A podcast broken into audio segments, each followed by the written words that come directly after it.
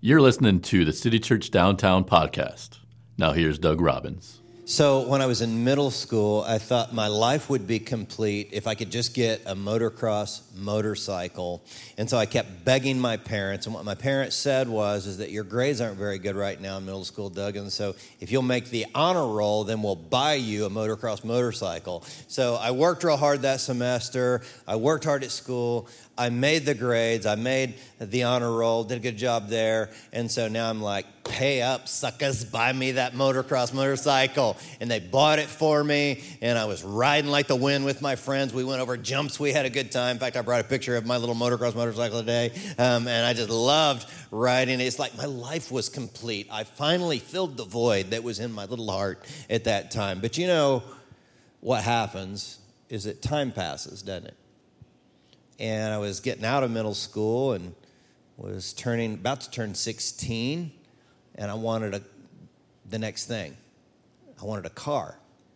So I got myself a, you know, a girlfriend, my driver's license, a car, and a part-time job to pay for it all, right? And all of a sudden, the motocross motorcycle that brought so much fulfillment in my life was just taking up space in the garage and had a want ad on it to sell it.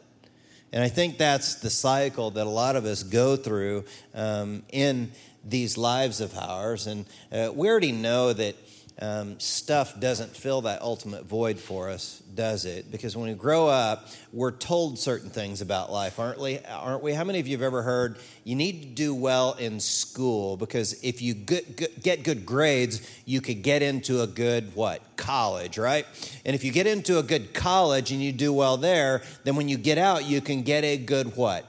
Job. And if you get a good job, it's one in which you make a lot of money, right? And if you make a lot of money, you can buy lots of stuff or things, right? And we, I think, know intuitively that there's nothing wrong with having certain things and doing well in your career and making good grades. We want you to do that. Uh, but ultimately, there's a deeper level of fulfillment because we know that our stuff just ends up on Craigslist or eBay or in a landfill somewhere. And that's why we've been breaking down what Jesus says in the red letter sections of the Bible. And we've looked at this one truth about the dailiness of inner peace. If you look at Matthew 6 34, remember, Jesus says, Don't worry about tomorrow, for tomorrow's to worry about itself. Each what? Day has enough trouble of its own. In the Our Father prayer, Jesus says, Pray, give us today what kind of bread? Our daily bread. Then in the call to discipleship, Luke 9 23, he says, Whoever wants to be my disciple must deny themselves, take up their cross. How often? Daily and follow me. And that's why we've said during this series, and I hope you'll remember this, that change happens daily, not in a day. Uh, a lot of people want change immediately, but we know that it happens daily. Would you say that transforming idea with me out loud, even if you're at home watching online? Here we go. Ready? Change happens daily, not in a day. And I hope as we repeat that, um, I hope that it'll be burned onto your memory banks. You know, I don't have my feelings hurt, but I know that you don't remember my sermons. I know that. You remember a few stories and then you remember some of the things that we repeat. And I hope that someday when you need it the most, you'll remember that truth that change is going to happen daily, not in a day. And so, since we've been talking about this daily change from the red letter section of Jesus, we've given you what's called the 84 day challenge, where we've got these bookmarks. It has a reading plan to read through the red letter sections of the scriptures. Um, we posted it online. There's a PDF version of our, on our website, also social media, so you can get it there if you hadn't started the reading plan and you'd like to go through it with us. And each week during the Sunday services, we're teaching from the red letter sections of the Bible as well. So let's look at this metaphor Jesus uses to talk about our daily change. And the metaphor is salt and light. Uh, that's in Matthew 5 13 through 16. He says, You're the salt of the earth. But what good is salt if it's lost its flavor? Can it make you salty again? It'll be thrown out and trampled underfoot as worthless. Then he goes on to say, You are the light of the world, like a city on a hilltop that cannot be hidden. No one lights a lamp and puts it under a basket. Instead, a lamp is placed on a stand where it gives light to everyone in the, in the house. And in the same way, let your good deeds shine out for all to see so that everyone will praise your heavenly Father. So, salt and light are like these fundamental elements that we use every day, aren't they? We use salt to season our food. We use light to help us uh, avoid, you know, potential problems in the darkness. And there are several things that salt represents. I mean, we certainly know that salt seasons our food, doesn't it? Um, for the ancients, salt preserved their food. In the days before refrigeration, they had to salt down the food to uh, keep it from going bad. Salt also cleanses, doesn't it? That's why when you're a kid, you know, you got a sore throat and your mom has you gargle with what? Salt water, right?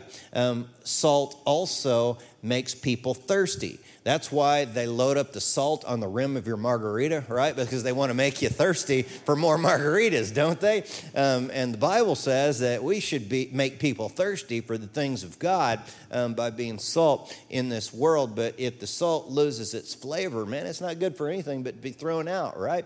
Uh, so churches and Christ followers who lose their saltiness um, can't regain it again. So we want to stay salty as a tribe of faith. And light gives us direction, doesn't it? Those of you that are new parents or young parents, you know, you have little toddlers running around, they got all their toys everywhere. You got to have those little night lights around the house because you'll step on a Lego and it, those things could paralyze you, man. Legos are sharp edges, those things are dangerous, right? Um, and so we need light to, to get us through. And you know, uh, the ancients, when they would travel, um, they would see a city, the lights of a city, and they knew how to get home. You know, when I'm traveling home in an airplane, if I have a window seat and I can see the lights of San Antonio, I always get excited because I know that's where home is. And no matter where else I go in the world, I love coming back home to San Antonio. And you know, as you and I operate as salt and light in the world, we make people thirsty for Jesus. We light the path so that others can see where home is, where Jesus is. And that journey in our church typically has several phases to it. Uh, I want to show those to you today. Um, typically, people who come here at one point in their life were hurt by church or Christians and don't trust organized religion because um, somehow they'd be disappointed in the past. But then they meet a Christ follower who's really authentic um, salt and light. You know, they may meet one of you guys that really loves them and you're a good friend to people and they, they come here. And once they um, meet someone like you, they become open minded to Jesus and become what uh, we would call a spiritual investigator. You know, they're open to the journey and thinking about it. And you may invite them to come to a city tribe meeting, you know, like um, the tribal gathering, our worship service, and they learn more about what the Bible really says and not just what, you know, I've heard that it might say. Um, and then from there, uh, people will understand the implications of Jesus and that this isn't just little internet memes, but eternities are at stake and our eternal souls are at stake in this endeavor. And sometimes from there, people will actually come to faith in Jesus and uh, experience spiritual birth. They begin uh, a new love relationship with Jesus at that point. Um, and then uh, we'll engage in what we call spiritual formation or spiritual growth in a tribe group of some sort that helps you to grow because we're all made to grow spiritually in community and family and relationship, right? And then begin serving God, and uh, serving God helps us grow in God as well. So, um, you know what a lot of Christ followers do is they want to talk and tell someone the message before they've been salt and light. And the reason that a lot of people never get on board with that process of coming to faith in Christ is because some Christian was never salt and light to them, but always wanted to preach at them. Now, certainly, we have to have the courage to initiate the conversation about Jesus with people that we care about. But at the same time, uh, we first have to establish credibility uh, as uh, a person who is salt and light in the world. But beyond that, salt and light is creating ministries in the church and out in the marketplace, goods and services that contribute to human flourishing. Do you get that? Being salt and light is creating ministries goods and services that contribute to human flourishing for people, whether they're Christ followers or not. Doesn't the Bible in the red letter section tell us that Jesus, uh, that God makes his uh, sun shine or rain on the just and the unjust alike, right? And so God loves people even if they don't believe in him. And we've seen throughout the history of the church that Christ followers have been salt and light in every facet of society. So if you look in the realm of art, Michelangelo created beautiful art that led people who don't even believe in God to be in awe of the beauty that is there. In the realm of education, the first 123 colleges and universities in the United States were actually created by Christian people to train ministers for the most part. In fact, um, Harvard was actually named after a pastor named John Harvard.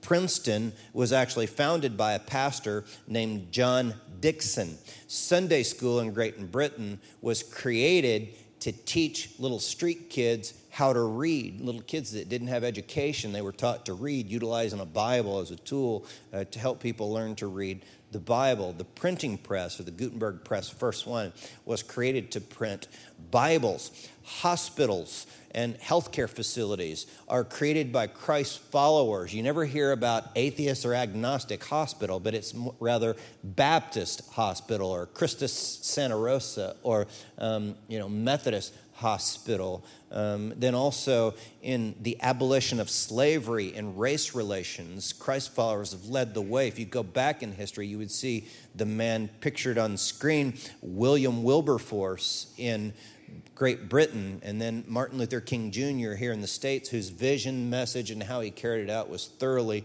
Christian. We also see Christ followers salting and lighting the world um, through the creation and naming of cities. So, for example, Philadelphia is named after a Bible city in the book of Revelation, the city of brotherly love. Then you have like Sao Paulo, Brazil, that's named after St. Paul. Uh, then right here in Texas, there's Corpus Christi, that means the body of Christ. In San Francisco, that's named after St. Francis of Assisi, who had this great connection with nature. And I love animals, and so that's one of the reasons I love St. Francis, because it was said that one time during a religious ceremony, there was a flock of birds that were disrupting the ceremony, and St. Francis was able to quiet these birds. And while we're in California, California, we can look at San Diego. And San Diego was named after Diego, who was a Christ follower that went to great risks to take the message of Jesus to new peoples, and it said that he would sometimes pray for people and they would experience healing. But more important than any of those cities is San Antonio, right? Where we're at, and that was named after St. Anthony or Antonio. It's a city created on Christian mission. In fact, the mission San Antonio de Valero, later called the Alamo, is a Christian mission. So what that means is, is that we're here today in our wonderful city, and after church, we're going to enjoy tacos and barbecue, and we enjoyed the Spurs, barbacoa, and Big Red, the rodeo, fiesta, all because of a Christ follower with salt and light in the world. And furthermore, we worship right here in a part of downtown that's called St. Paul Square, that's named after the great apostle. See? So Christ followers throughout the ages have created things for the cultural good.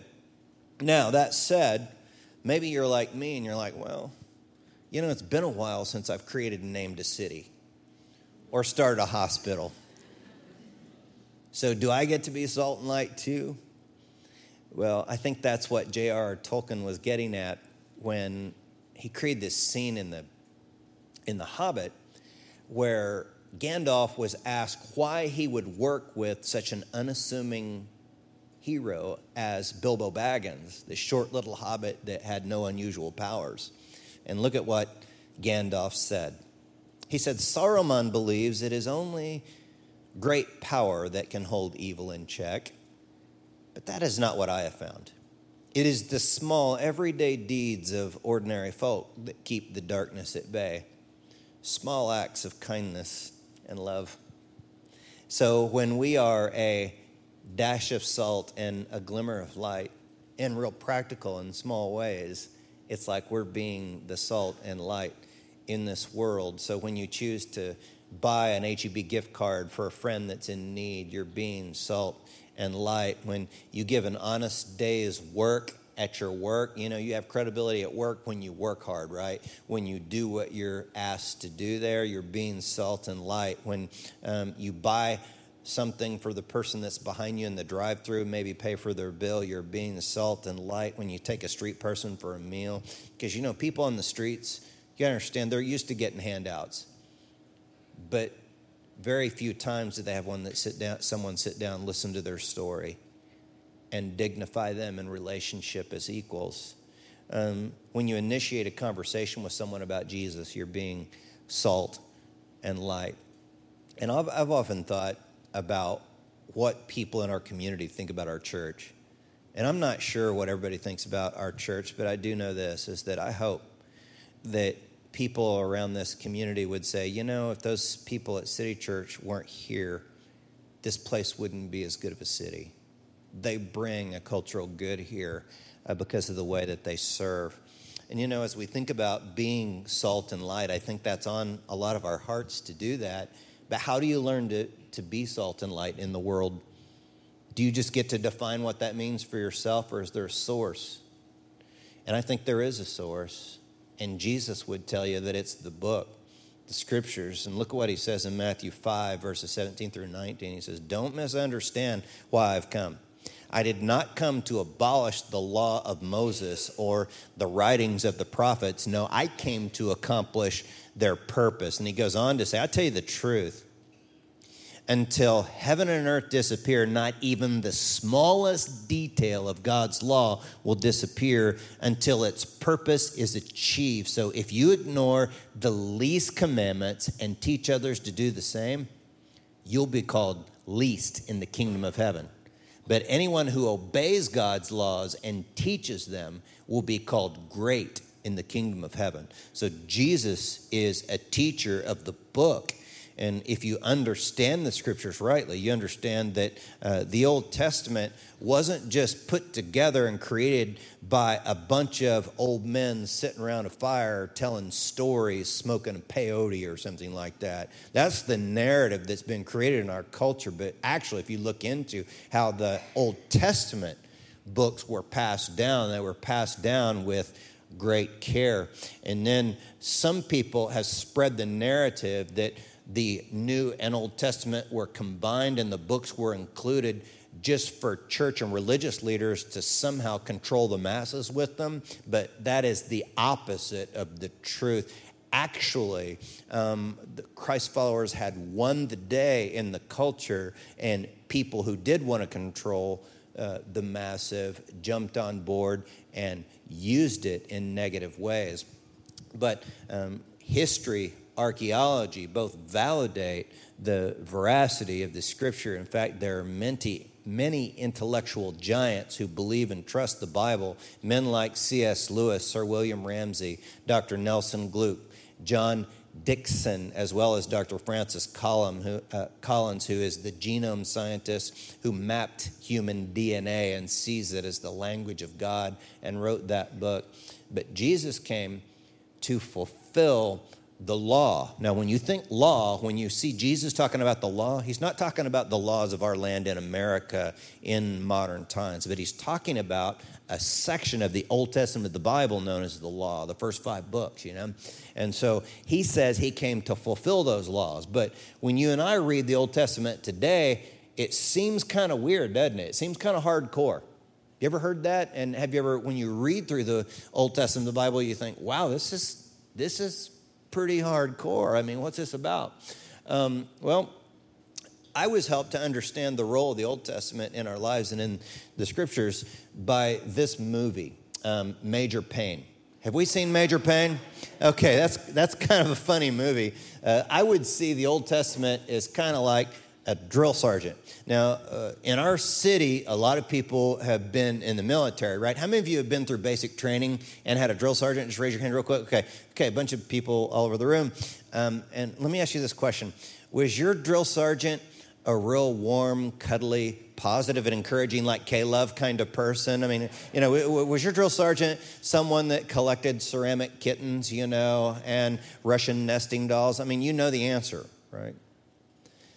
Drill sergeants are convincing you every day that you're lower than pond scum, and they, they're doing it for a reason. I have this friend who was a drill sergeant in the military. Her name is Jenny Strickland, and she's tough as nails, man. I mean, it's like when the boogeyman's going to bed at night, he checks his closet for Jenny Strickland. I mean, she, she's not messing around. Um, and she explained to me that her role as a drill sergeant was to break you down in order to build you back up. Her purpose was not to hurt you and breaking you down and leave you down, it was to build you back up. And I believe that's part of the role of the Old Testament law. And if you look at Galatians, I think Paul picks up on this in chapter 3, verse 24. Look at that text with me. He says, Therefore, the law was our what? Tutor to bring us to Christ that we might be justified by faith. I think that part of the Old Testament's role is that we read it and we realize we can't live up to all that. We need help. And Jesus positions righteousness as like a gift that we can receive. And Jesus continues with the frustration of the Old Testament and fulfills it. But look at what he says in Matthew 5, I believe it's verse 20. Um, he says, But I warn you, unless your righteousness is better than the righteousness of the teachers of religious law and the Pharisees, you will never enter the kingdom of heaven. Did you catch that? If you're not a better person and more righteous than the Pharisees of the first century and the teachers of religious law, you do not get into the kingdom of heaven. You don't enter the kingdom of God. And so let me ask you this, this follow up question. If you've got to be more righteous than the Pharisees, is there anyone in this room right now who would raise your hand and be willing to stand up and quote from memory for us all the laws of the Old Testament Torah? Anybody? I don't see anybody, and I can't either. Well, the Pharisees could quote all of those laws from the Old Testament. In fact, they could probably quote from memory the majority of the Old Testament of the Bible and lived it out most of them. We've got a problem, don't we? Because Jesus says, unless you're better than them, we can't even quote those laws, let alone live them out, can we? And I think if the truth were told, most of us have not lived up to our own moral standards, let alone the standards of God, have we? So we've got a big problem. And that's why we turn towards Jesus to receive grace and get help. I was helped to understand this by uh, another pastor. His name is Tom Allen, and he's a, uh, currently a pastor. He's a former Army Ranger, and he writes about in his blog the day that he saw the movie Saving Private Ryan. Have we seen this movie, Saving Private Ryan? Okay, a lot of people have seen that movie. And Tom Allen, having been a, uh, an Army Ranger, was uh, so proud of the movie throughout much of it. But he said in the last minute, it really went south. They did something in the movie that was just awful. And he went back and explains, you know, how the Rangers, so so proud of them, and they took Omaha Beach. And then the, the Rangers in this story got this assignment to go deep into enemy territory and save this guy named Private Ryan. And as they did this, they went through all kinds of skirmishes and fights, and it was hard, and some of them lost their lives. But finally, they got to where Private Ryan was, and they said, Hey, dude, come with us. I mean, we're, we're here to save you, we're, we're here to get you out of here. And Private Ryan, if you've seen the movie, you remember Private Ryan said, Well, look, I can't leave because some of my colleagues are here, and there's a battle coming this way, and if I leave, they're surely going to die. And so, what do the Rangers do? They stay there and they're going to help Private Ryan fight this battle that's coming their way. And if you've seen the movie, you remember that the battle was tough. I mean, it was bloody, it was gory, and most of them died. And one of the main characters in that movie was Tom Hanks' character. And in the end, after they'd finished winning the battle, he had been wounded and he was laying on the ground about to die. Everybody in the theater is crying because Tom Hanks' beloved character is dying, and Private Ryan leans over Tom Hanks' character, and this is where the movie went south for Tom, Tom Allen. He said something. He said something to Private Ryan. He said, earn this. Earn this. And to a lot of people, that intellectually makes sense, right? I mean, someone gave their life for you and you have to earn this. But Tom Allen said that was the wrong thing to say. And the reason it was the wrong thing to say is because for over 200 years, the slogan of the Rangers has been sua sponte, which means I choose this. You don't earn this. I chose to come and serve you. That's my job. It's my role to save your life. I choose this. And I want you to think about that as you look at this sculpture by artist Jesse Sandifer of Jesus on the cross. And as you see Jesus on the cross there and you look at that piece of art, do not allow your heart to say one of the most unbiblical things that you could ever say. Don't allow your heart to say, you have to earn this from Jesus. If Jesus were here today speaking to you, he would say, I chose this. Jesus would say, No one takes my life from me, but I sacrifice it willingly as a ransom for many. You receive his sacrifice as a gift. He did not come to be served, but to give his life a ransom for many. And he says, No one takes my life from me. I sacrifice it voluntarily. And are you tired, anyone, of trying to earn this? Trying to gut it out? Would you acknowledge that maybe you've not even lived up to your own moral standards, let alone the standards of God? And that's why Jesus came. With that in mind, let's bow for prayer. And every week, people are brought here by the kind, loving hand of God through the circumstances of life, through the invite of a friend. And as we bow in prayer before Almighty God, maybe He drew you here for the purpose of receiving a ransom gift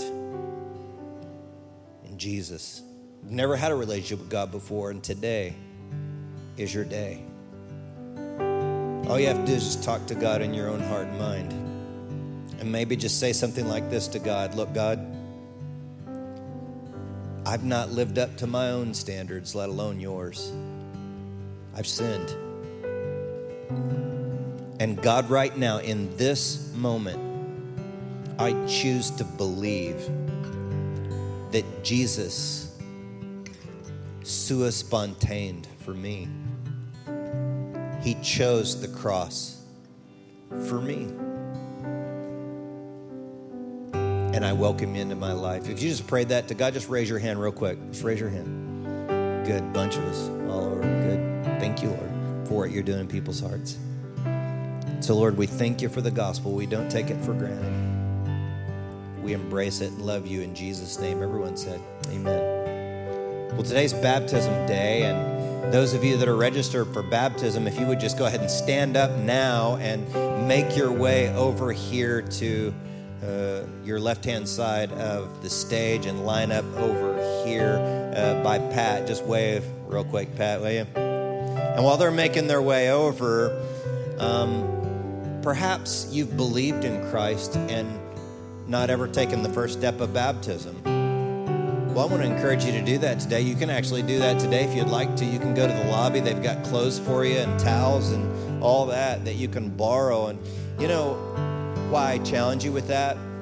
Is because if you and I could see, if we could see all that Jesus accomplished for us on the cross, like what he helped us to avoid, the hell that he helped us to avoid in eternity and the heaven and paradise that He provided for us, I think we wouldn't just walk back to the lobby, we would run back there because our hearts are overflowing with gratitude to God for what He's done for us through the cross. And so, if you'd like to be baptized today, don't hesitate. Just roll back there into the lobby and get registered and uh, come on here, in here, and we'd love to see you baptized.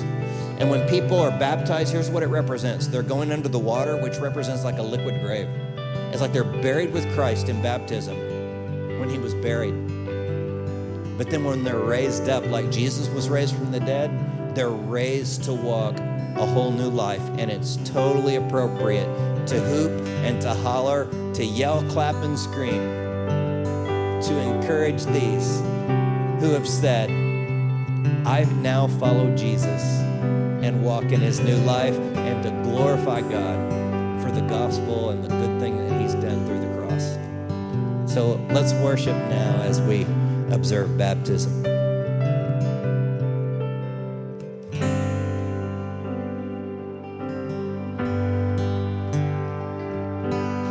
Yeah, Lord, we're deciding to follow you, and we thank you and give you credit, glory, and honor for all the lives that are being changed for your kingdom's sake that have moved the waters of baptism today.